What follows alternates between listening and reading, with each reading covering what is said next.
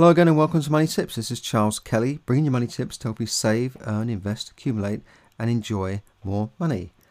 And it's a Sunday today in in London. Um, on this day, England won the World Cup cricket. They beat New Zealand in a in a such a tight finish you wouldn't believe.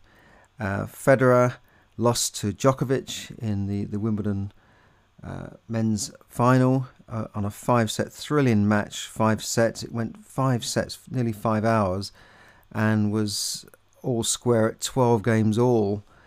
And then it went to a tiebreak, which Djokovic won. Uh, thrilling match. Uh, Federer had match point at one point, but uh, didn't didn't manage to pull it off.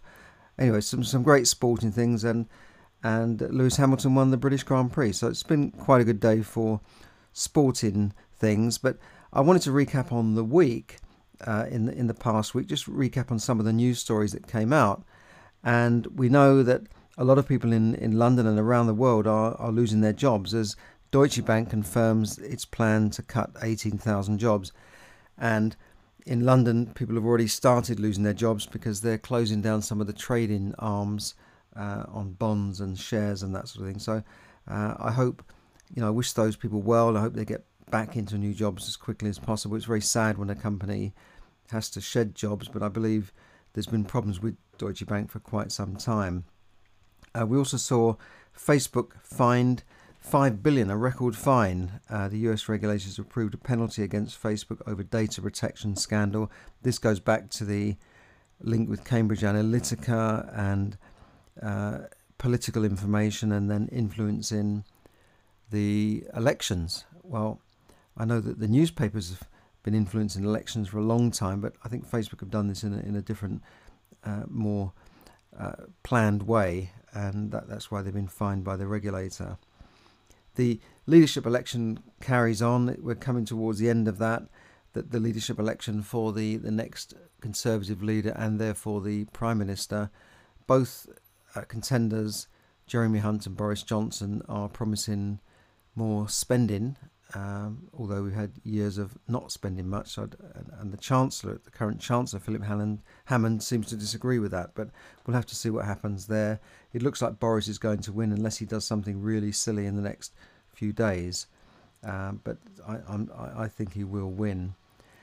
Other news, um, well, you know, we, we've had quite quite a week really. Uh, Thomas Cook well, I think it's the oldest travel agency in the world, is in a, is now in a 750 million rescue uh, bid after you know obviously losing a lot of money, and now they're in a rescue bid. So it's quite sad to see to see that company go.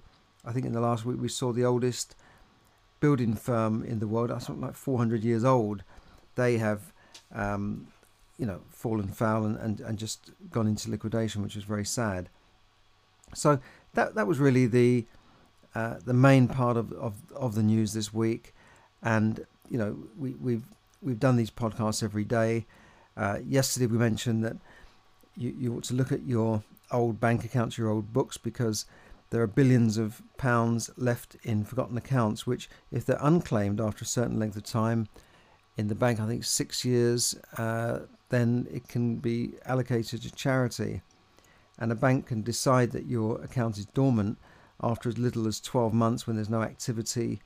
Um, so, so just just keep an eye on that. And I think you've got to keep doing something on your bank to, to keep keep it uh, active, which is a bit surprising because they still manage to take their charges when they need to and add interest. So in, in that way, I think the account is active. I don't know why we need to keep telling them that we are active.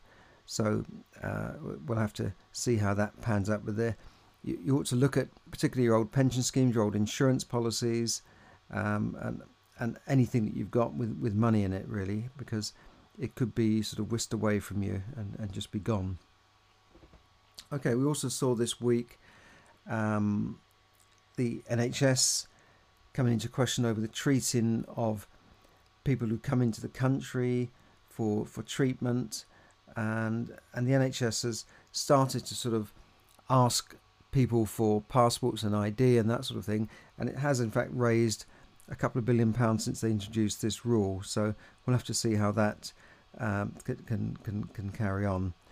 I also talked about this week the inverted yield curve, which is a sign that there there could be a recession on the way. Uh, you can listen to that podcast on the uh, it's earlier this week. Let me just check here. You can listen to that podcast. It's a few days ago, and uh, you can listen to that. It's about the inverted yield curve, where bond it's it's based on yields on short-term bond as opposed to long-term bonds, and it's normally a sign that there is a, a recession on the way, and that was coming out I think on the 8th of July, so a few days ago. Okay, well that, that's that's all for now. Um, tomorrow we'll be going back to, to any a, a, usual session. Maybe more news come out. See what happens this week, and we will bring you more money news as it comes through. And I, I believe in the next day, maybe by tomorrow, we'll be starting with Amazon Prime Day. So that will be a day when everyone goes into a frenzy and buys things because they're on sale. And uh, yesterday I did a podcast on Amazon Prime Day and, and asked what is the point of Amazon Prime Day and, and all these other things like Black Friday. So you might want to listen to that. That was yesterday's podcast. And if, if you are shopping tomorrow, then I hope you find some good bargains. And if you are selling stuff on Amazon, I hope you manage to have a good day. And if you want to know how to sell stuff on Amazon, then drop me a line at charles at charleskelly.net and I'll give you further information on how you could set up an Amazon business quickly and easily and cheaply. That's all for now. Thanks for listening. This has been Charles Kelly bringing you money tips to help you save, earn, invest, accumulate, and enjoy more money.